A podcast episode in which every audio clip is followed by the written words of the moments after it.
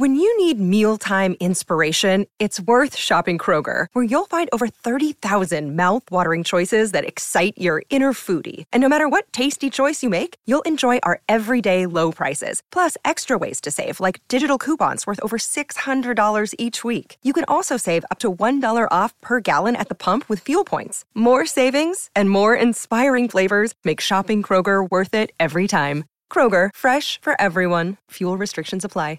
There's no really good or evil. What there is, is prey and predator, that mm. illnesses are invisible entities that can come and kill us.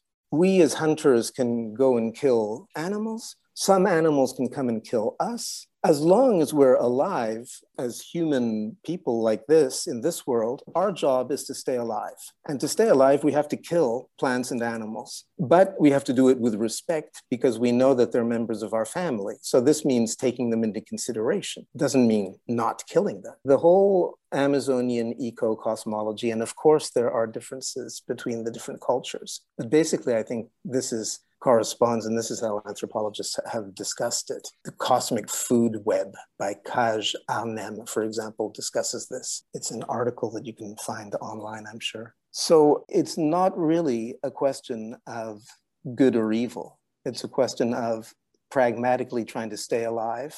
You actually do not want to become prey. It's not that we want to celebrate being predators. It's that being predators without getting eaten is the only way of staying alive, as far as yeah. we're concerned. The seven chakras, swirling vortices of energy, positioned throughout our body from the base of the spine to the crown of the head. For thousands of years, this ancient wisdom has been passed on from master to disciple. What are the functions of these energy centers?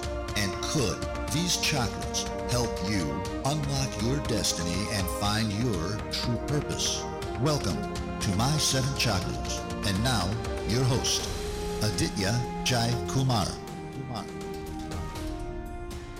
What's up, Action Tribe? A J here, host and founder of My Seven Chakras, my seven chakras dot com, the show where we help you calm your mind, relax your nervous system, and experience deep states of bliss. In today's episode, we talk about some mind-blowing topics such as plant medicine, sacred tobacco, mother ayahuasca, spiritual cleansing, sorcerers, and the power of unseen realms of existence. You're going to absolutely love this episode. So if you like the work that we do and you like to support our efforts, and make sure that you hit the subscribe button right now, because it does something to the algorithm and it helps more people see this podcast. And before we begin, let's listen to our latest iTunes review by Brenda on iTunes, who writes, "Great podcast, listened to the most recent podcast, Tantric Dating, and I loved it. A J is a great host and asks great questions." So if you would like for me to read out your review as well, then make sure you take two minutes and write us an iTunes review. Just two minutes, because this one review will help us get in front of new audiences and help spread the word. Once again, the link is my seven chakras dot com forward slash review. That's all you need. And with that being said, let's bring on our special guest for today, Jeremy Narby. Jeremy Narby is the co-author of Plant Teachers with indigenous elder Rafael Chanchari Pizuri. He became an early pioneer of ayahuasca research while living with the Ashaninka people of the Peruvian Amazon in the nineteen eighties. He studied anthropology at Stanford University and now lives in Switzerland and works as Amazonian Projects Director for Novel Planet, a nonprofit organization that promotes the economic and cultural empowerment of indigenous people. So thanks a lot, Jeremy, for coming on our show. Sure, it's a pleasure, A J. I'd like to start by asking you, how did you end up living with the Ashaninka people in the Peruvian Amazon? To take us back in time, where were you and what really made you make that decision to go into the Amazon? Well, thirty-seven years ago, I was twenty-four and looking for a place to do um, my doctoral research in anthropology at Stanford. You know, you have to go and do field work. Just like if you're a doctor, you've got to go and uh, work in a hospital f- as an intern. And there's a anthropology, there's a before your field work and after your, it's by doing field work that you become a, an anthropologist. So basically, you've got to go and live somewhere besides your own home and mm-hmm. uh, and live with people in another culture for a year or two, and then study something about their situation, and then come back. So it really was like uh, staring at a map, and you know, you have darts, a map of the world, and you say, where am I going to go and do my field work? It was for purely theoretical reasons. I was interested in third world development, in the difference between rich and poor. I actually wanted to see a more just world, but that was, so that's why I was interested in that subject. An anthropology professor at Stanford, Renato Rosaldo, told me, if you're interested in that, you should study the situation of indigenous people, because these are people who live in out-of-the-way places, usually on top of vast natural resources that they don't use in ways that development experts consider rational. So they a contradiction to the whole logic of the system. They're the, the Achilles heel of third world development. So if you want to understand third world development, go to a place where there is an occurrence of a big development project happening on lands of indigenous people. So it could have been the Arctic, it could have been the Australian desert, it could also have been the Amazon. And in fact, the Peruvian Amazon was the place where, in the early nineteen eighties, if you wanted million dollar development projects by the World Bank, I mean, hundreds of millions of dollars, penetrating the Amazon, cutting down the trees, taking lands away from people who've been living there for centuries or more, and giving them to individuals with a market mentality so that they can cut the trees down and establish cattle pastures. This is what experts told us in the nineteen eighties was the way to develop the Amazon. This model of development was not only based on deforestation, it was based on territorial confiscation. Meanwhile, the indigenous people living there had the reputation of knowing the forest intimately, and also of using it in ways that were productive, but without destroying it. So they had legitimate human rights claims to just owning their territories and having their land rights respected. But they also had a different view of, of what developing the rainforest might actually consist in. So there really was a conflict of visions, of worldviews, of practices. And the instead of shooting the dart at the map and going to wherever, really the, the heart of the, it couldn't have been more at the center of that question. Going to the Ashaninka territory in nineteen eighty-four, it was literally the case that the World Bank was financing a penetration road, what they call these mud roads driven into green virgin so-called forest. Actually, it was only virgin to the experts who flew above it in airplanes and looked down on it. It was been entirely inhabited by indigenous people for a long time.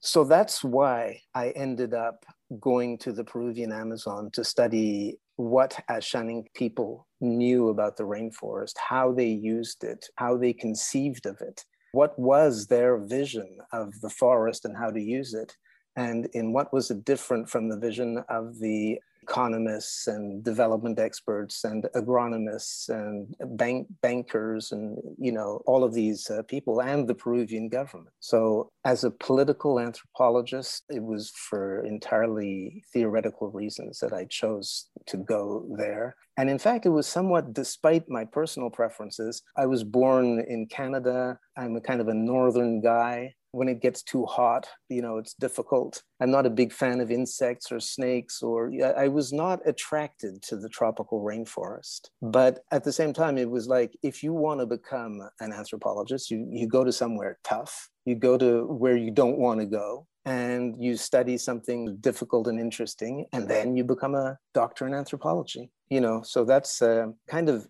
despite my personal tastes, and strolled into the Peruvian Amazon at the end of nineteen eighty-four. And then from there, Ashaninka people were, I thought they were incredible. I mean, they, maybe they were barefoot Indians, but they had names in their language for just about every species of plant. And this mm-hmm. rainforest was a, it was so incredibly rich in species. I soon realized they had more names for plants in their environment, in their language, then there were Latin names for the same plants given by science.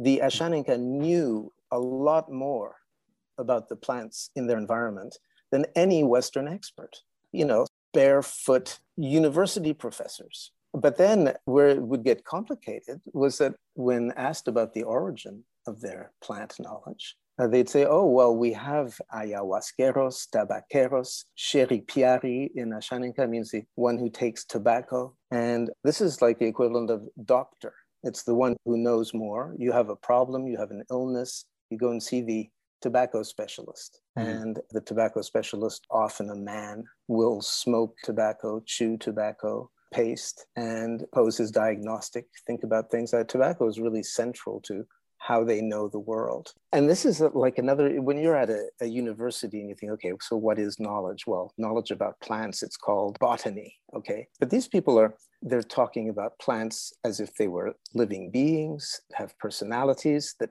teach them things. Tobacco is considered to be a great teacher. It's also a medicine. And then to apply this medicine, they sing. So they're combining botany, music, therapy, all in one package. Well, there was already uh, difficulties. It gets interesting. This is one thing that I learned at university before going down there by reading Thomas Kuhn's book on the structure of scientific revolutions, mm-hmm. is that where you want to go is not only to the Achilles heel where there's that contradiction, but you want to go to the limit of the paradigm. If you get to a point where your own concepts are not sort of dealing with the data, instead of turning around and saying, oh, well, let's not look at that because it's a, no, you stay there and you scratch at it and you look at why, just what is this? So this was a perfect case of this. Here were people living in the most biodiverse place on earth with widely recognized knowledge about plants, claiming that a part of their knowledge about plants came from psychoactive plants like ayahuasca and tobacco. For Western knowledge, this couldn't be true because to consider that there's verifiable information in your hallucinations is the definition of psychosis. These people had great knowledge about plants and said right at the heart of their knowledge was this irrational hallucinatory sphere. And that very idea contradicted basic principles of scientific knowledge. Interesting, not easy. So then what do you do? Well, actually, most people, I mean, other anthropologists, observers at this point in time back then had just turned away from the question. You know, if it contradicts basic principles of scientific knowledge, forget it. So when the Indians say that they learn in their hallucinations, I mean, you know, this is how Indians talk. And then, well, we can interpret this or whatever, you know, in mm-hmm. other words, not really take it seriously, which is kind of weird too. But I mean, I'm sorry just to be going on and on, but it's actually, it's kind of one of these subjects, you start pulling the thread, and then it all comes out. Because one of the problems with anthropology compared to other disciplines was that in the twentieth century, it went through this kind of identity crisis where mm-hmm. it spent the first half of the century trying to prove that it was a science, that it was actually possible to study human beings scientifically and become a bona fide science. And then realizing in the nineteen sixties that it was impossible for humans to study humans objectively. And, but all during that time, anthropologists were like the missionaries of rationalism. They were, uh, in other words, if there was a subject that contradicted the basic principles of Western knowledge, they were not going to be the ones who were going to mess with that because they were trying to prove that they themselves were Western knowledge, you know, that they really were scientific. So they weren't going to start taking the subjective hallucinations of shamans seriously, taking them at their word to a certain extent. So anthropology had a, historically had a problem with shamanism in, in general, also because of that. It's only started healing, one could say, the relationship between anthropology and shamans, maybe in the last generation. Very, very interesting. And thanks a lot for sharing all of that. I think it really builds a picture for our listeners in terms of understanding the context and the narrative and the story behind your going to uh, the Peruvian Amazon. And the first, what's the difference between the mainstream usage of tobacco, especially around the world, and how it is used in a ceremonial setting? Is there a difference in dosage, type of tobacco, how it's administered? Yeah, thanks uh, for the question. Most uh, people don't uh, know that tobacco, as the, the tobacco that is smoked and put into cigarettes, originally came from the Amazon. So it, it's a bona fide Amazonian plant. That's where it was first domesticated. People there have been using it for thousands of years. These really are tobacco cultures. The Ashaninka in particular are big tobacco people, and recognized in the, uh, in the Amazonian uh, anthropological literature. And so there, before looking at what Western industries and Western people did to tobacco, I think it helps to understand, like rewinding the tape and saying, okay, so what is this plant? In the Amazon, there's Nicotiana tabacum, Nicotiana rustica. There's several kinds of tobacco. The tobacco that they grow has up to twenty percent nicotine compared to one percent in the tobacco that uh, Virginia kind of tobaccos. So this is very powerful, filled with uh, psychoactive alkaloids. And people consume hallucinatory doses of this tobacco. I mean, in their culture, it's a hallucinogen. Uh, you know, that's another thing that people don't know. I mean, it, it's a hallucinogenic plant. It's very powerful, and people know this and they use it as such. It's considered to be a powerful and somewhat dangerous teacher. So people have the utmost respect for this plant. That's, I'm, I'm giving a sort of a telegraphic version of it. And, you know, it's not that it's sacred. I don't think the word sacred really uh, is very useful when talking about Amazonian points of view. I mean, that could be a whole uh, argument or, or podcast, but, you yeah. know, basic, basically the word sacred, it's a Western concept, and it means set apart from, you know, so there's profane, which is ordinary, and then there's the stuff that's set apart, and we're calling it sacred. But in the Ashaninka point of view, that plants, animals are not set apart from humans. It's all one big mixed up thing. And but there are these plants that are more powerful than others. They're special.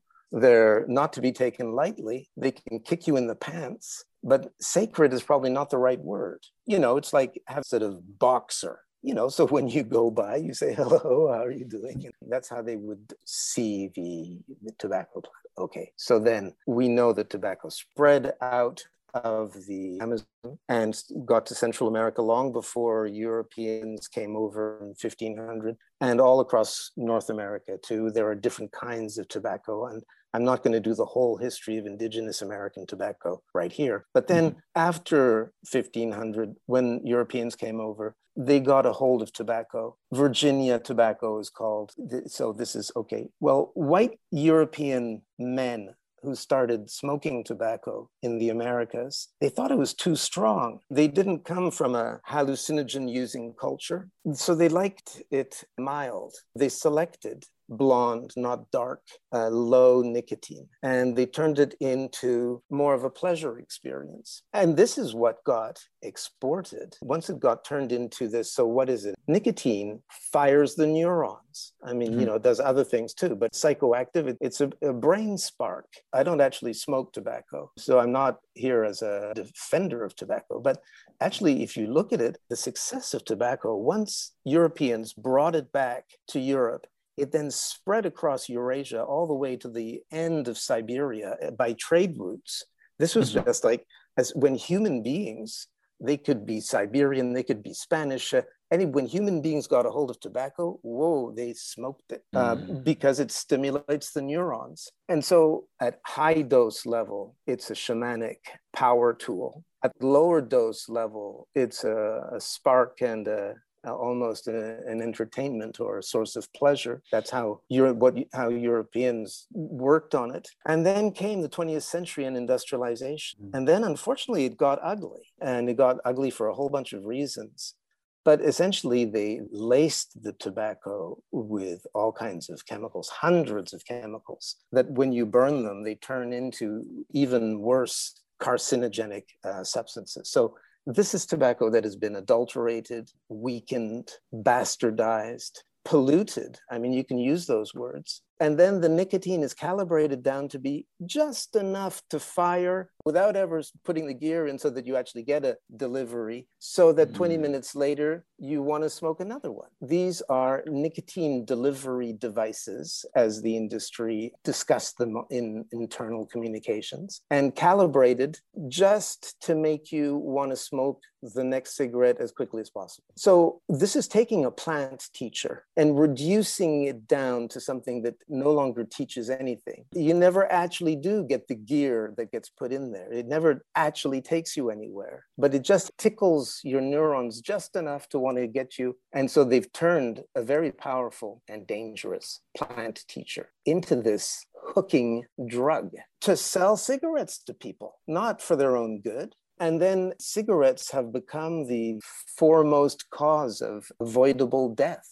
What is it? Is it more than two million people a year who die from cigarette smoke? You know, so the difference between the two, between, so what's the difference between Amazonian tobacco and the tobacco as we know it? You know, it's a difference between medicine and garbage.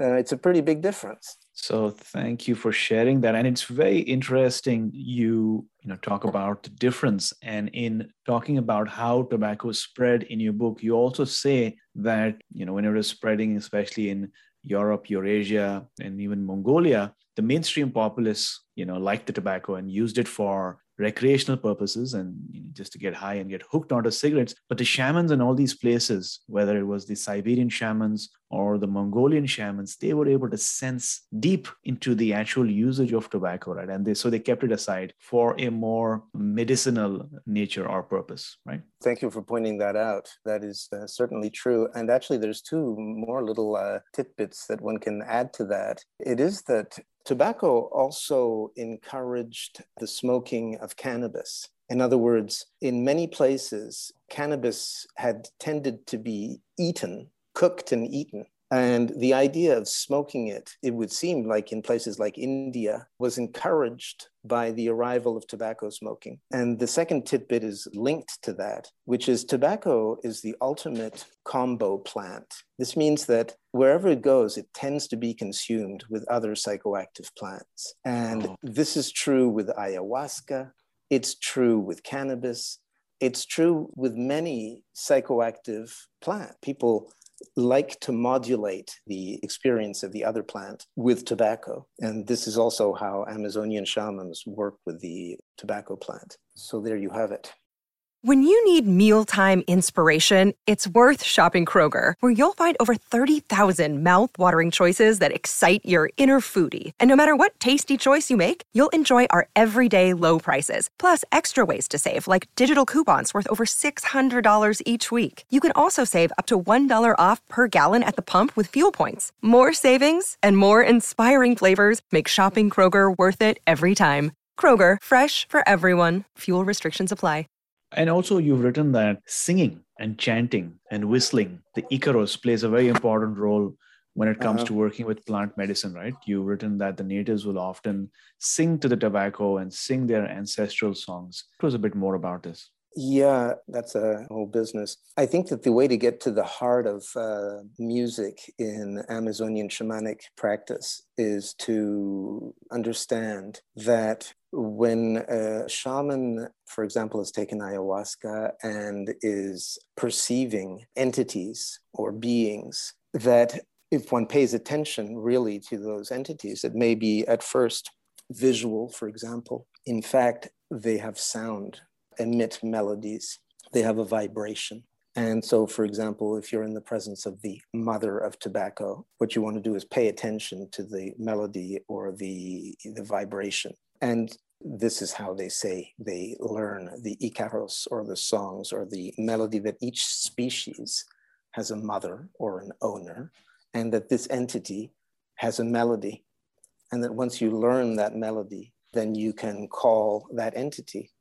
What this is saying is that there is an essence in each living species, and the essence of the essence is a melody. The vibration is the essence of the essence of life, in other words.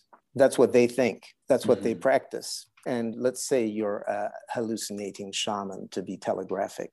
and you're seeing these entities in your visions. What you can do to interact with them is to sing to them. The, the only thing that we have in common with these entities is that we can emit melodies and they emit melodies. We can learn their melody and we can sing it back to them.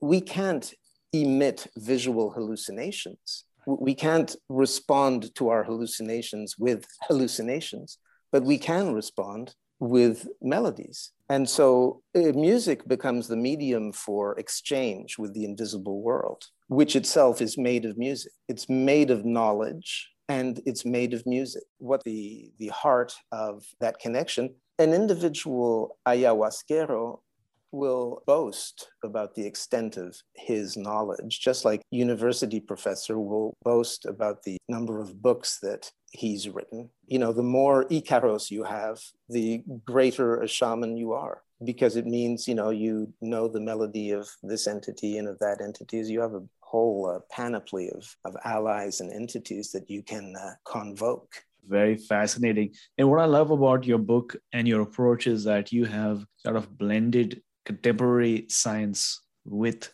understanding the lineages and the knowledge and the wisdom of the shamans. And in talking about the science of tobacco, I found it very interesting to learn that nicotine in its concentrated form is very toxic to humans. And it's fa- in fact, it's more dangerous than cyanide, if I'm not mistaken. It's used in insecticides, and yet it does seem to have certain benefits in the right context. So could you talk to us a bit about this?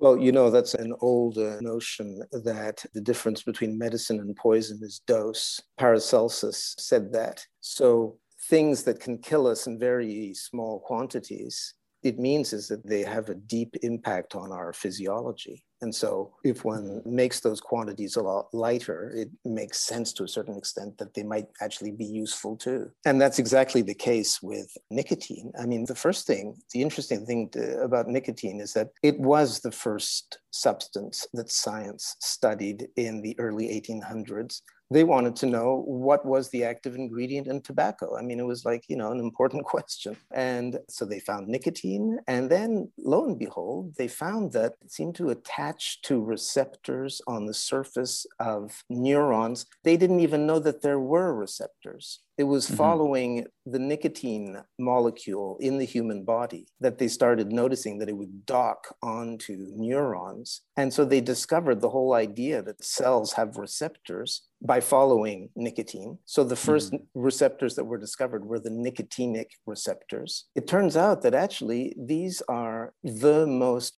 basic receptors in the human body, because actually the body isn't wired to receive tobacco. It's wired to use acetylcholine, which is a brain hormone that it uses to communicate from one cell to another. And mm-hmm. nicotine is like a skeleton key copy of the molecule of acetylcholine and fits into the receptor that's specific to this molecule. So what the plant is doing now, this receptor is so basic that it's in algae, it's in bacteria, it's in all living beings and animals. In the human fetus, when it starts unfolding, it's the first receptor that sets up the place for the other receptors. It's like the most basic, deepest, and it's also very multifunction. You find nicotinic receptors throughout the body doing many different things. So that if you're a poisonous plant or you are a venomous snake, all you got to do is brew up a few uh, skeleton keys that mess with the nicotinic receptors, et voila. And that's exactly what some snake venoms do. They fit into nicotinic receptors. Nicotine fits into nicotinic receptors. It's essentially built to kill insects that eat tobacco leaves. You know, so there it is. If you put too much nicotine in the human body or in an insect, it will kill it. Apparently, a drop of pure nicotine. If you could extract the nicotine that's in, I think it's a couple of cigarettes, you just boil those cigarettes and then reduce it down to the, the drop those two cigarettes contain, and you inject that into your blood, I think that you die from a heart attack. I think that's how it works. The thing is that when you smoke a cigarette, the huge part of that nicotine is destroyed in the combustion. That's the only good news about combustion, you know, smoking tobacco. The only good news is that it really allows people to modulate the nicotine, and you only get a very small part of the nicotine that's actually there. And because if you got a, a larger part, it would really be dangerous.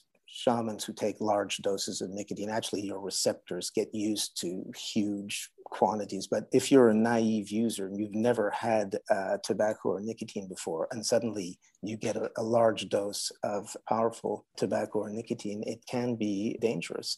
And actually, there have been several cases that were called ayahuasca overdoses. But the problem was that the ayahuasca had tobacco in it, and that the oh. and that the overdose was the nicotine on naive users. But anyway, it can get complicated. So how does a poison, how can a poison also be a medicine?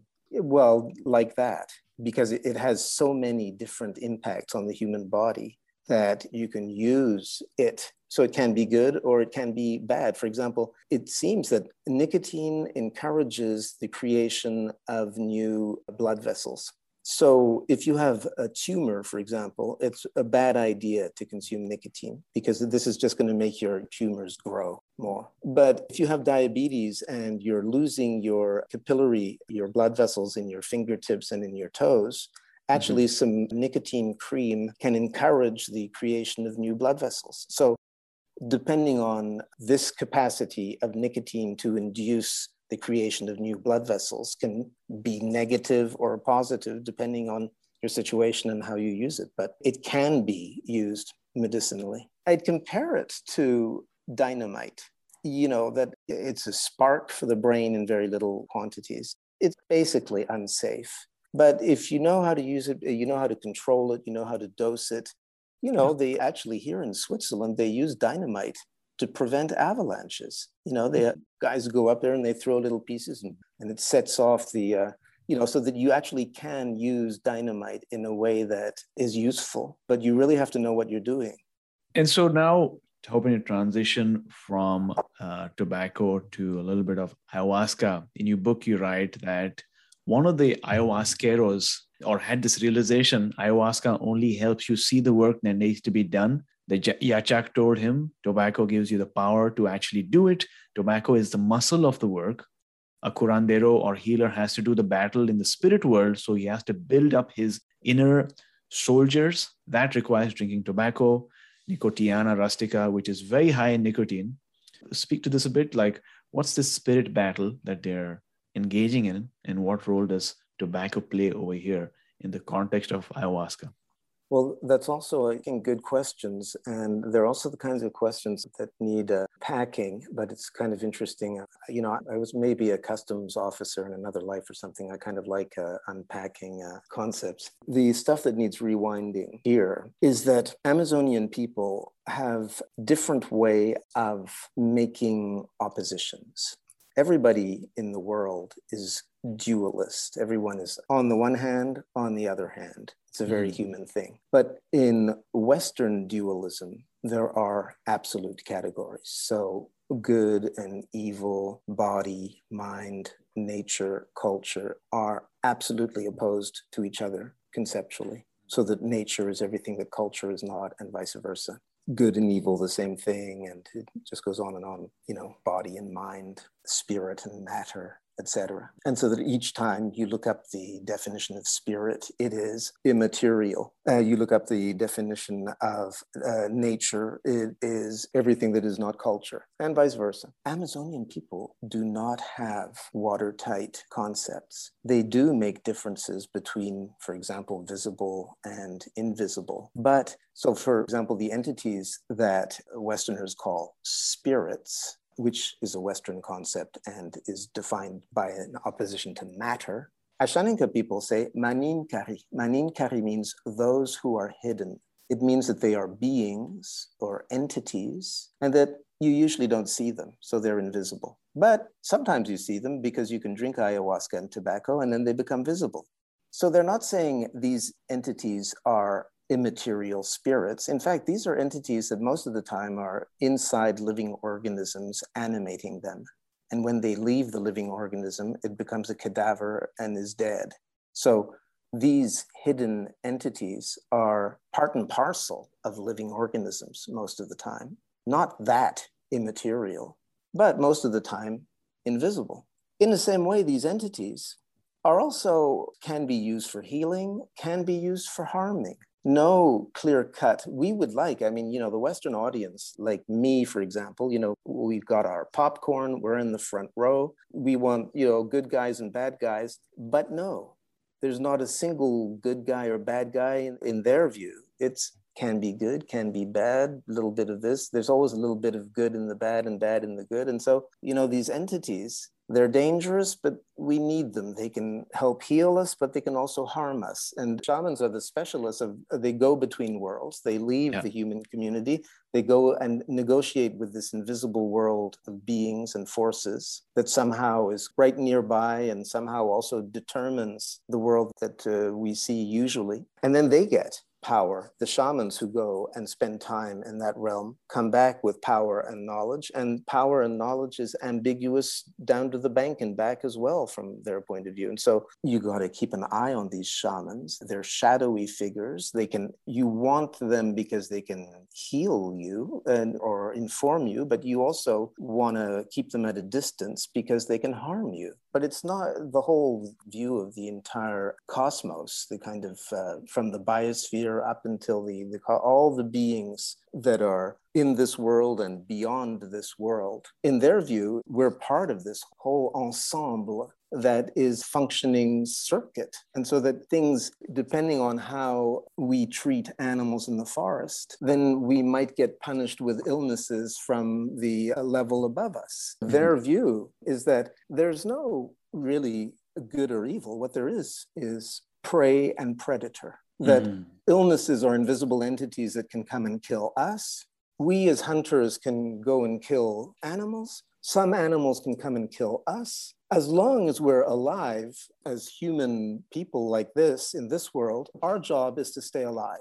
And to stay alive, we have to kill plants and animals. But we have to do it with respect because we know that they're members of our family. So this means taking them into consideration. It doesn't mean not killing them. The whole Amazonian eco-cosmology, and of course there are differences between the different cultures. But basically, I think this is corresponds, and this is how anthropologists have discussed it. Cosmic food web by Kaj Århem, for example, discusses this. It's an article that you can find online, I'm sure. So it's not really a question of good or evil. It's a question of pragmatically trying to stay alive.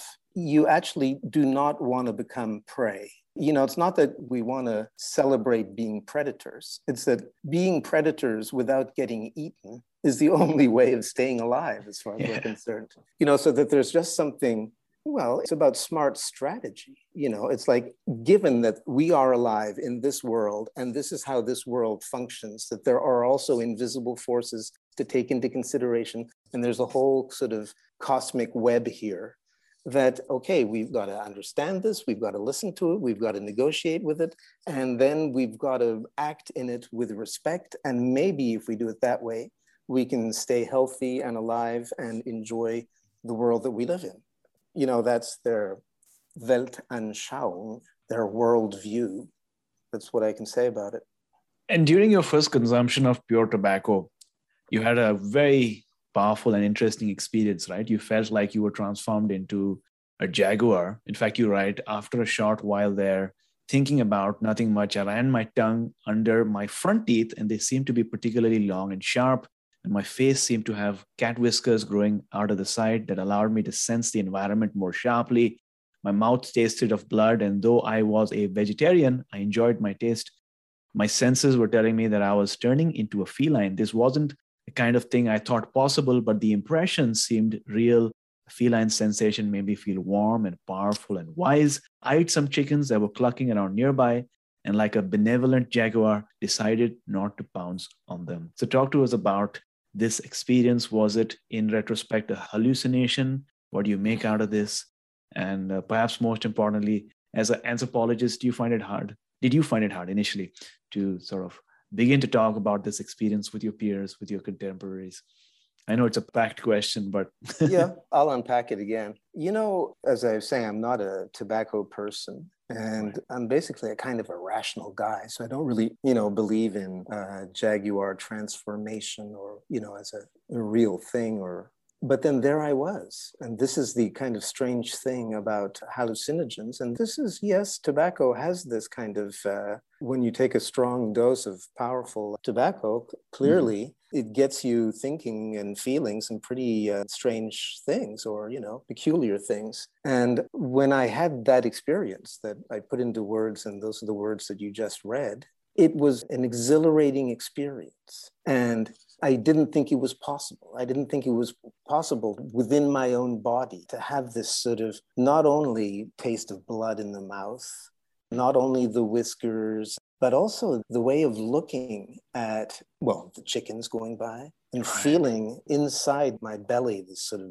warmth and power, as if I, as a cat, I could just sort of pounce or leap. It may just been an illusion or, mm-hmm. or whatever, but it was actually a very powerful body-based experience. So it's like, mm-hmm. and when you've had it, it would be like, I don't know, you know, what is a body-based experience? How about sex, for example? You know, mm-hmm. it, it has that, if you've never made love or had a sexual relationship with someone, and then suddenly, oops, oh, wow, you discover this whole thing that is um, a thing onto its own, a very mm-hmm. powerful thing. It involves your body. It, it's exhilarating.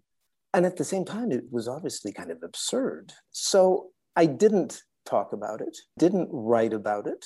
But I did come back to it in subsequent years. And the funny thing about it was like a, a memory that I could just convoke like that. And that when I wanted to conjure up that strong, intense, predatory uh, gaze, doesn't mean attacking people. It means feeling that you could attack them and like not attacking them. I mean, you know, jaguars, most of the time, you don't even see them. They're the yeah. hardest animals to, to see. So, and then I thought, oh, this is pretty good. Instead of, you because if you talk about it, people think you're nuts, especially the audiences uh, that I was addressing in, in Europe. I mean, mm-hmm.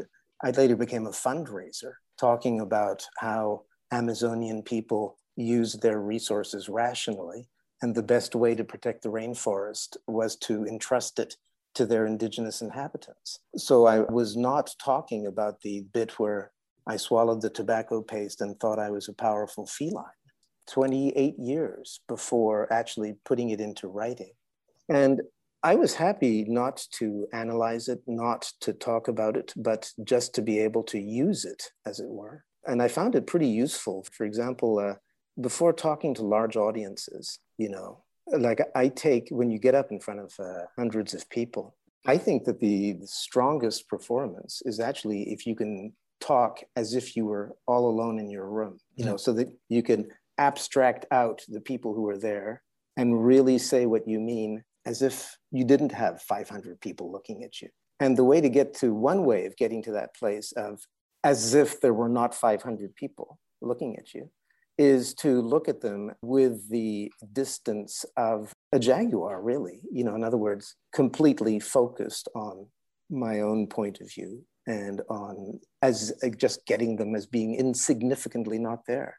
It's a pretty aggressive stance, you know, to just to abstract out the five hundred people as if you couldn't care less what they thought about you, and then just saying what you think. And so that kind of energy I found useful. And then only in the last two years, so I don't know, thirty-five years after the experience, I did this book on tobacco. And by researching it, I understood how deep nicotine goes into the human body. And so, in other words, you have, when you take a strong dose of tobacco, you have all kinds of things going on. Like you have dopamine flooding into your brain. You have glutamate, you have serotonin, you have these different, your heart is beating faster. It's kind of like adrenaline, similar to adrenaline rush is the nicotine rush. And so actually, yes, the warm feeling, the kind of slightly more aggressive feeling. The taste of blood is that there is something close between what's in the tobacco and hemoglobin. It's a similar protein. So actually, oh. the tobacco paste actually does have a taste of blood. So this, I don't want to like explain away jaguar transformation. I don't even want to explain away my own experience, but somebody who takes a molecule seriously, once you mm-hmm. see how rich in the hormonal response. In other words, when you take a strong dose of tobacco, you don't just experience nicotine, you experience all these other substances that are already in your body that nicotine sets off and impacts: dopamine rush, serotonin rush, glutamate rush, so forth. And they have these different, it makes you feel different. So what I said felt like jaguar transformation. My teeth felt sharper, my whiskers seemed longer. All of those can be traced back to the power of tobacco and its impact on the human body when you're dealing with powerful tobacco.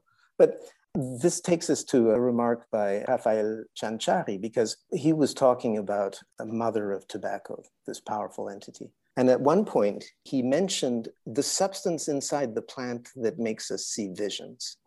Mm-hmm. So, so I said, yeah, so nicotine. So do you think there's a connection between nicotine and the mother of tobacco? And he said, yes, clearly, we need nicotine and neurons to see, uh, to perceive the mother of tobacco. There's no opposition between right. the fact that the plant contains psychoactive molecules that have deep impacts on our neurons and our hormones and so forth. Mm-hmm. Yes, I mean, nicotine also impacts on testosterone levels, so that predatory, somewhat aggressive feeling, and no doubt has a little element of that thrown in as well. I mean, this is something that should need studying. The uh, hallucinatory nature of tobacco is an understudied subject for the moment. Science has mainly not studied tobacco as a hallucinogen, and it's mainly mm-hmm. studied it as the, you know, the cigarette version of the plant. So there's all kinds of research that needs to be done. But I think mm-hmm. there's no contradiction between having a plant that contains psychoactive molecules on the one hand, and then once you've ingested that plant, it certainly felt like turning into a powerful feline. So that may be a metaphor. But I mean, essentially, yes, that's what the, the paste kind of brought to mind. The ag- aggressiveness, the warmth, the sharpening of the gaze, the taste, you put it all together, it felt like being a big jungle cat. But, you know, somebody else might say something else. But oddly enough, with tobacco, this is a widely reported phenomenon by Amazonian shamans. Take a big dose of tobacco and turn into jaguar. It's, you know, business as usual. In talking about, as you write in your book, you know, over the years, ayahuasca has become, you know, more and more popular, and more people want to explore and experience ayahuasca for themselves. But there are certain things they need to keep in mind as well, right? Because you write, Maestro Furman and I drank together about fifteen times. One night he scolded me for having drunk ayahuasca on my own. Why are you learning sorcery? This is not good, because you're going to kill children and parents will suffer. You're going to kill wives and husbands will suffer. You're going to kill men and wives and children are going to suffer. And you will not have many years to live, because they will kill you. They will put a bullet in you. Now, this sounds a bit dark, but what do you make out of his words in retrospect? What was he trying to tell you? Well, yep, these questions are, they're good. I'm, I'm like, you know, these are mysterious realms. So some, I've found some interesting things have uh, been brought up. One is that in relatively small-knit, egalitarian societies like Amazonian indigenous societies, sorcery is a fairly functioning way of dealing with differences between people, power differences, and so on. When you take that uh, way of making sense of things and you apply it in the hierarchicized modern world with millions of people who have become individuals, hyper-individualized modern world, it makes less sense. And people say, oh, what are you talking about? But some anthropologists pointed out that what gets dealt with under the tent of sorcery in the indigenous sphere gets dealt with under the tent of psychology. Mm-hmm. That in the world of many, many individuals, each with their own psyche and being very much I, first person, me, me, me, personal development. You know, I want to go to the Amazon, take some ayahuasca, and do some personal development. Yeah. Actually, from the indigenous point of view, taking power from this realm and empowering oneself, they would call that sorcery. Yeah. You know, as soon as I mean, shamans are supposed to be conduits. So you take this energy, this knowledge, and you you help somebody with it, then it's okay. But if you actually accumulate it and you're using it for, for you to become powerful, in the indigenous world, that is fairly suspicious. So to make sense, if we're talking as Westerners or Northerners or modern hyper-individuated people, um, trying to make sense of what goes on from the Amazonian indigenous perspective with sorcery is already complicated just for that reason. The other thing is, I think it's pretty clear that if you look at the practice of indigenous Amazonian shamanism, it's filled with attack sorcery. I mean, at least fifty percent of it is about power struggles. It's not pretty. Ayahuasca certainly acts as an amplifier of if you, you are a power-hungry individual. Drinking ayahuasca is not going to make it any better. And so I think science and scientists do have their say. I, when Stan Grof wrote about psychedelics and called them non-specific amplifiers, to a certain extent, I think that's right, that ayahuasca can amplify what's there. And if what's there is not very pretty, then it's, it might just make it worse. So that's already one thing. I think that people, uh, before rushing into ayahuasca from a Western culture, I think it really is worth kind of doing your homework. Well, reading a book uh, like this one, where you get sort of basic information. And then in the last instance, and you know, I think this is something that also needs saying, is that I, nobody should ever recommend that anybody take a psychedelic or a hallucinogen, because you never know if it's going to precipitate you onto the other side into psychosis. I mean, that's one of the dangers of psychedelics, is that it can precipitate psychosis for people who are borderline, and you can't know how borderline you are until you take it, and then it's too late. So that it is necessarily a risky proposition that you take with your psyche. So when you're dealing with a powerful hallucinogen like ayahuasca, you want to ask yourself why you're doing this, you know, what you're looking for. Um, it really does function like taking the lid off local uh, ordinary consciousness and letting what's in the deep psyche come out. There's all kinds of stuff down in the deep psyche, you know, your your birth, your traumas, your even maybe your past life experiences, whatever, it, it'll come out. It's actually, for people who have trauma, it tends to be fairly therapeutic. It allows the trauma to come out. And so it's a, ayahuasca has shown itself useful for post-traumatic stress disorder and stuff like that, but it's certainly not something to do light, you know, so it's something that's very, it goes deep down inside you. It peels away your defenses. So you become somewhat defenseless during the experience, but that's the whole point, is to take down your defenses. It has a strong transformational potential. It can accelerate transformations because of this. You can get to deeper, faster understandings of certain aspects of yourself. But it's also not without tricks or traps. And it depends who you do it with. Uh, it also depends on what you have inside you. It depends what you do with it once it's done, what your goal is. Unfortunately, it doesn't always make people more compassionate, more ecologically minded, and so on. You know, I think that that would be something that should be studied, is just like people tend to report that it does make them more attentive to nature. So maybe that's true, but uh, let's get some more evidence. If there's enough people drinking ayahuasca now to study how, we'd like to have some numbers. Is it ten, twenty, or thirty percent of people who get discombobulated by it and who have problems with their ego or with their understanding of themselves? And then you have a whole other large percentage of people who feel that they've learned a lot from it and who feel like they've been enriched by the experience. You know, maybe it's ninety to ten percent. I don't know, that this is something that needs uh, looking into, but it's not easy for a Western, modern, hyper-individuated person to plunge into the world of ayahuasca and to come back unchanged.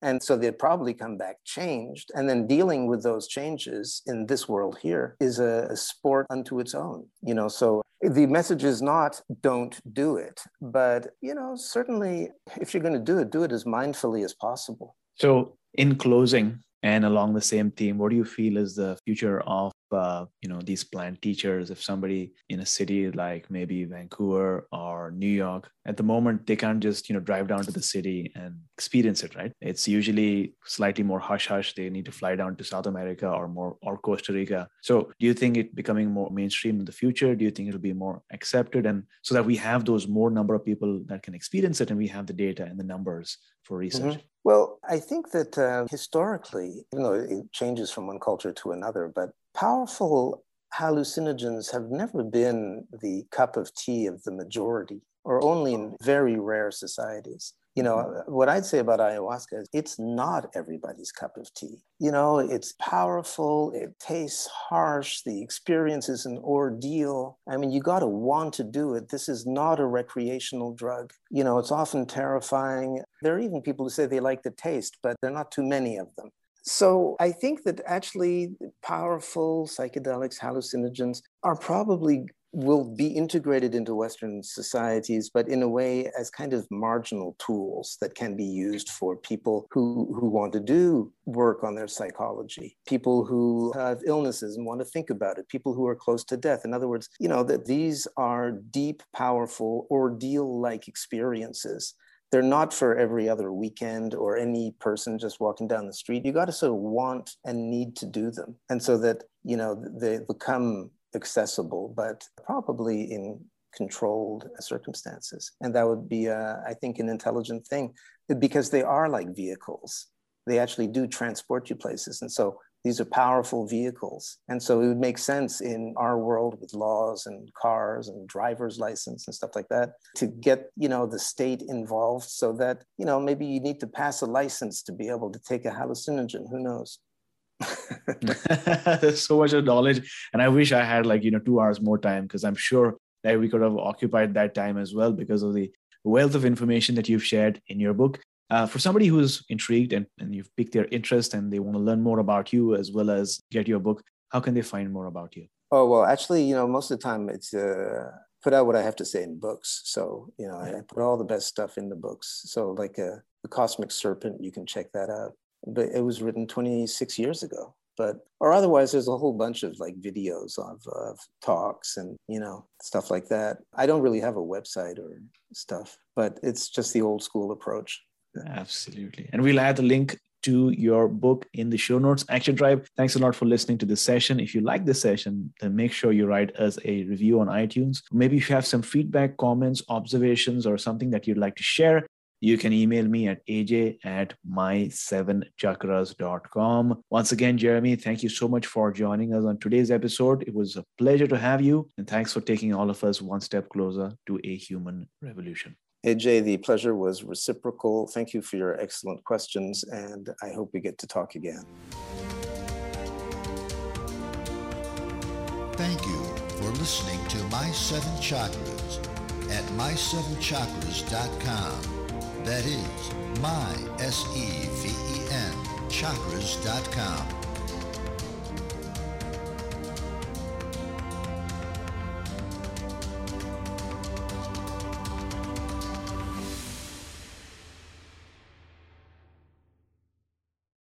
A new year, time for new growth. Grow your education and skills with Herzing University. Our online behavioral health programs fit your schedule and time, from an eight-month diploma program in health and human services to a thirty-six month bachelor's in psychology. Grow your behavioral health career with us wherever you are in your education. Your future starts now at Herzing University. Visit us online at herzing dot e d u or text health to eight five one zero nine. Online at herzing dot e d u or text health to eight five one zero nine. When you need mealtime inspiration, it's worth shopping Kroger, where you'll find over thirty thousand mouthwatering choices that excite your inner foodie. And no matter what tasty choice you make, you'll enjoy our everyday low prices, plus extra ways to save, like digital coupons worth over six hundred dollars each week. You can also save up to one dollar off per gallon at the pump with fuel points. More savings and more inspiring flavors make shopping Kroger worth it every time. Kroger, fresh for everyone. Fuel restrictions apply.